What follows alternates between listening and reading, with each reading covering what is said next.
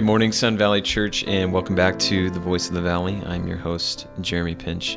And this morning, uh, I have a special guest with me. He is the pastor of Ahtanum Pioneer Church. Uh, he is a gospel partner uh, for Christ, and I'm so glad that we're here. You know, recently we just went through Philippians chapter one, uh, verses 12 through 18, where where John was talking about this idea of of this unity in the gospel and going forth. And uh, we have churches here in the valley that we can come alongside and support and, and love and cherish. And Ahtanum Pioneer is is one of those one of those churches. And every third week, I don't know if you guys notice this, but every third week we, we take time out of our service to to pray for for churches around the valley, and uh, we do cherish Ahtanum in, in those times that we can pray for them and uh, and encourage them. And so I'm, I'm grateful that Pastor James Barbalitos is is here from Ahtanum. So thank you, James. Yeah, for, it's good to be here. Thank you for the invite. Yeah, James. Uh, uh, some of us may not know uh, what's going on, what's taking place at Ahtanum. Uh, can you just tell us uh, about your ministry? Maybe something you, you, what you're preaching through, uh, some some things that are that are taking place there. Sure. Um, you know, one of the things we you know we delight in is really we're just a, a local uh, Bible teaching church, mm-hmm. and so we, you know, we have a lot of various ministries, much like Sun Valley, um, for young families, for our senior saints. We mm-hmm. uh, about a year ago we started a new ministry, a sports ministry for our kids. Oh, nice, um, awesome. You know, it's called Kids Introduction to Sports. So it's okay. they're they're taught sports, but it's not as serious of a commitment as like joining a league. Sure. And so we rotate um, but then each you know each session at the end there's um, a Bible lesson and a gospel message, and, and that's been good. Um, been preaching through the book of Mark um, awesome. the last number of well, really going up in a couple of years uh, now, which has been good. You know, Mark's a pretty practical yeah. gospel, and and you know its focuses on discipleship. Um, and that's really basically what we've been really focusing, particularly the last number of years, is you know discipleship and spiritual growth and encouragement. And so, okay, you know, I think it's been going pretty well. Okay, it's encouraging to hear that we're not the only church that takes a few years to to get through some books. Yeah, yeah. So it takes it takes a while for you to get through Mark because you're you're preaching expositionally. You're going verse by verse. That's right. How how is how is God's word shaping your ministry? Not just preaching, but but altogether. How does how does God's word shape your your ministry there? Yeah, well, God's word is um, our instruction book. Hmm. Um, it's not an instruction book like those that you uh, you know would get at IKEA, um, which is good because they can be often confusing and not make sense. Although it feels like for some Scripture can be that way, but um, but I think you know uh, too many churches overcomplicate things. Hmm. They, they try to figure out what the mission of the church is. They try to figure out uh, really what God wants, and in in some regard, that's not a bad thing. But mm-hmm. but really, God has has has given His vision for the church clearly to us hmm. um, on on how how He wants His church uh, to function, um, who the who the leadership you know how, how what are their qualifications and what their role mm-hmm. is what the role of um, the the church goer whether they're a, an official member or not mm-hmm. um, and so really that shapes on you know we evaluate you know what are we whatever we're doing are we doing it biblical and, and how mm. can we always be doing it in a more biblical way mm-hmm. you know we don't want to just get in the rut and you know the Ahtanum Pioneer Church has been um, in the valley over 140 years and yeah. so it's really easy just to kind of think, well, we've always done things this way, and so yeah. that's the way. We always want to be evaluating. Okay, is this what God's word says? Yeah. Um, but thankfully, um, it's pretty clear, and so you know what what that looks like carrying out Christ's vision for His church is going to look different from one church to the next because you know we're in different parts of the city or in mm-hmm. different contexts, but um, the vision is is not a complicated one. Mm-hmm. You know, it's preaching Christ and then growing in Christ. Mm-hmm. You know, it's as one of our elders says, it's um, you know reaching the lost and then teaching the found. Yeah, and yeah. and so you know it's not a complicated thing. Now, you know, uh, knowing is one thing, doing is another. But right. yeah, so right. that's you know, and I think we're growing, and we we have a lot of areas to grow in, but things the Lord's really blessing us, um, which I'm grateful for. Yeah. yeah, yeah, that's exciting. Yeah, I think about Paul's words to the Corinthians when he says, you know, I, I decided to know nothing but Jesus Christ Yep. and Him crucified. Yeah. So it seems like the, the gospel's pretty simple. It's a pretty simple message. Yeah. And the Bible lays that out for us. You know, what what does God require of us as a church? Um, but but how does the how does the gospel um, unify the church? How does the gospel unify your church individually? How how have you seen that in members within your church? And how does the gospel unify you know churches locally or, or globally? Yeah, if that makes sense. Yeah, it does make sense. Um, well, first off, it- it's um, it's unfortunate, particularly in America, sometimes where it almost churches can almost seem like uh, they're they're competing businesses, you know, um, and it's that's not the biblical view. I mean, we view Sun Valley as as you know a sister church, uh, uh, another body of, of fellow like-minded believers that just happen to meet across town. But really, there's just one church, and that's what unifies us. Um, we we we're not competing; we're complementing. In fact, um, anytime we can um, encourage or support or come alongside another like-minded body of believers, we would want to do that because really our goal is to promote the kingdom of God. Um, as far as unifying our, our own church body, I would probably say it's very similar.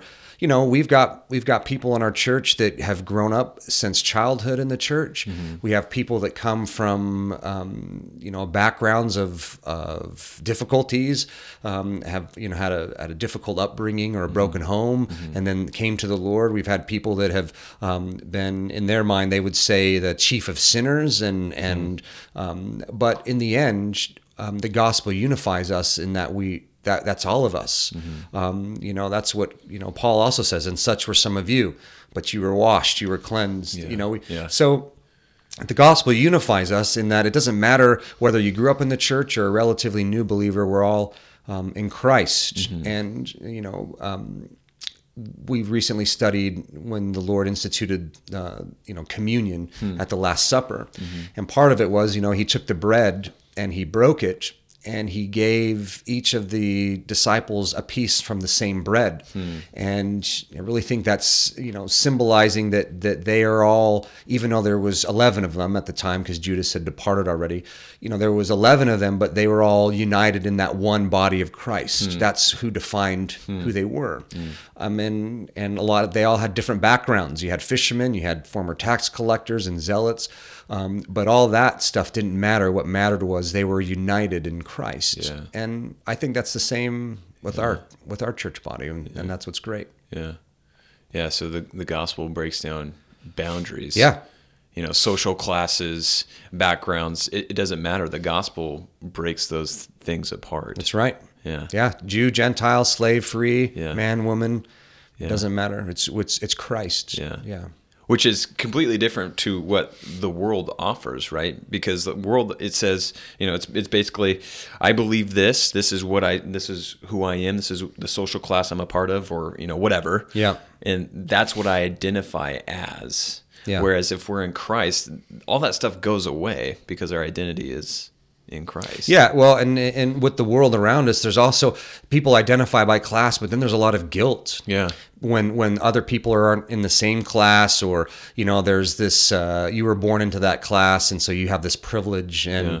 and and all those things. Whereas believers, there's there there isn't any of that. Yeah. It doesn't matter. We, we look at a rich or poor, and and we serve one another as brothers or sisters. Mm-hmm. There's not this guilt of of this is what because we understand um, God's sovereignty and God's put God put me in this particular family for His purpose, and I can serve Him there, um, and so can you. And we're no better or worse.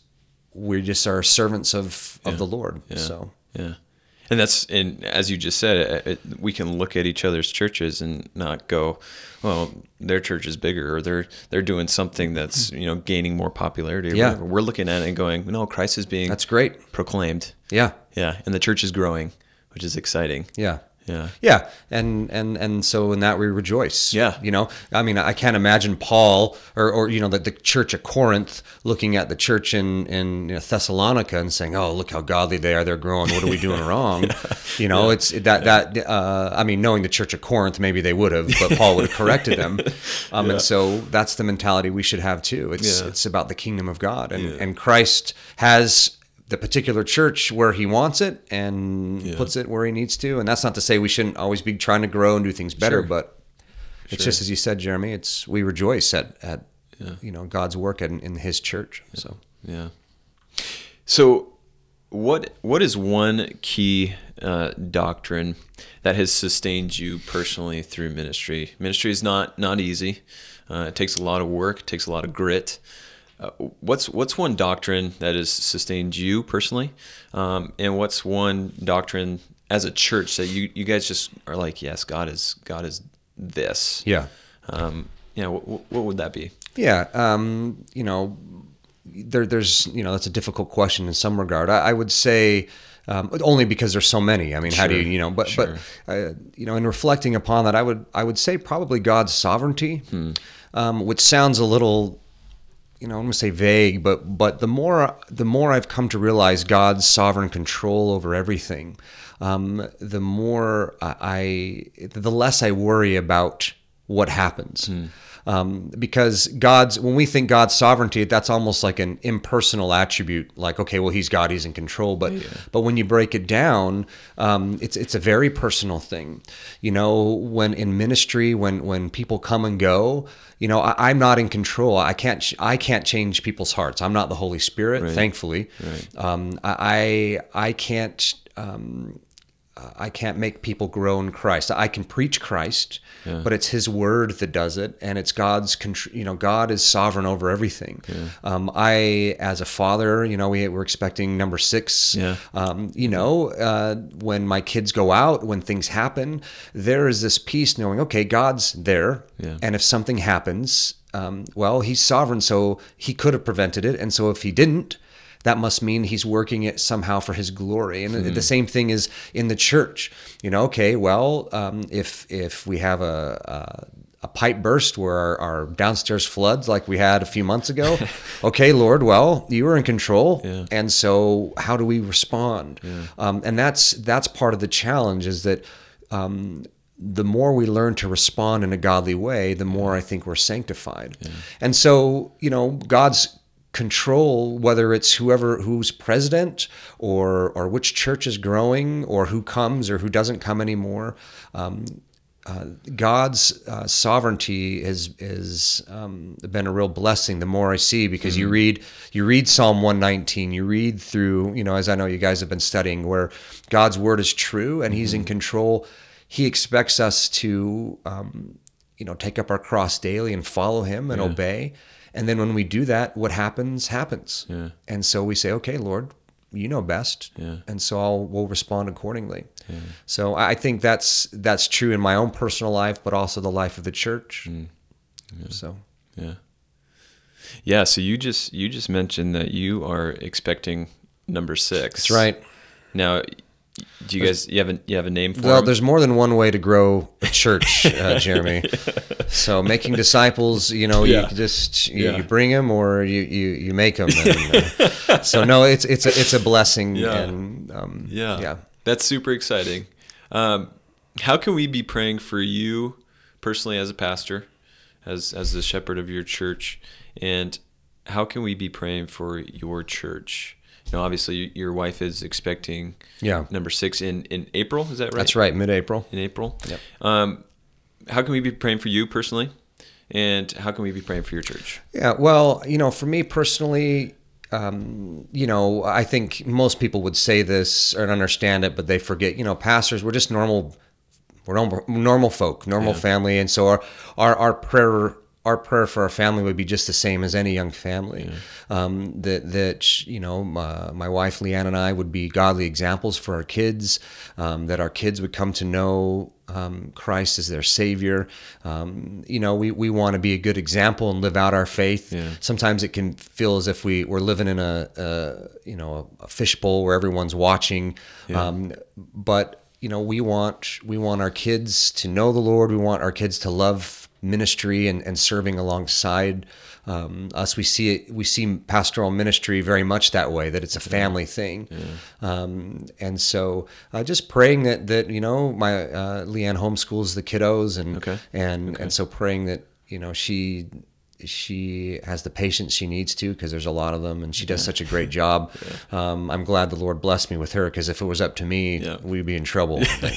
um, So yeah, and and as far as a church, you know, just continue to pray. Um, you know, um, recently, particularly over the last couple of years, we've had a lot of young families come um, and Okay. join the church, and just really. You know, coming up um, with various ministry opportunities to disciple them and to minister to them. Yeah. Um, as I'm sure you understand, they're, you know, that stage of life is busy. And so trying to carve out time um, to study God's word or to um, spend time with other adults Yeah. um, is difficult. You know, the, the, the, the, um, the spirit is willing, but the flesh is weak. Sometimes in the evenings you're just too tired, or um, kids get sick, and so coming up with uh, ways to really minister and disciple, you know, our young families Yeah. is our is a priority at the moment, Yeah. and Yeah. so Awesome. so please pray for that. That would be great. Yeah, awesome. James, thank you so much for coming in. Uh, I can't stress enough how much we appreciate you and your ministry out at Ahtanum. It's it's such an encouragement for us as a church. So thank you for coming in and Thank you, sharing, Jeremy, for sharing the your heart invite. with Sun Valley. And church, I, I, if if you ever have time to listen to sermons outside of Sun Valley Church, check out Pastor James at, at Ahtanum Pioneer as he's as they're working through uh, the Book of Mark. I know it will be an encouragement for you guys. So, uh, church, we love you. We we look forward to being with you on Sunday and next week on the Voice Valley. Have a great day.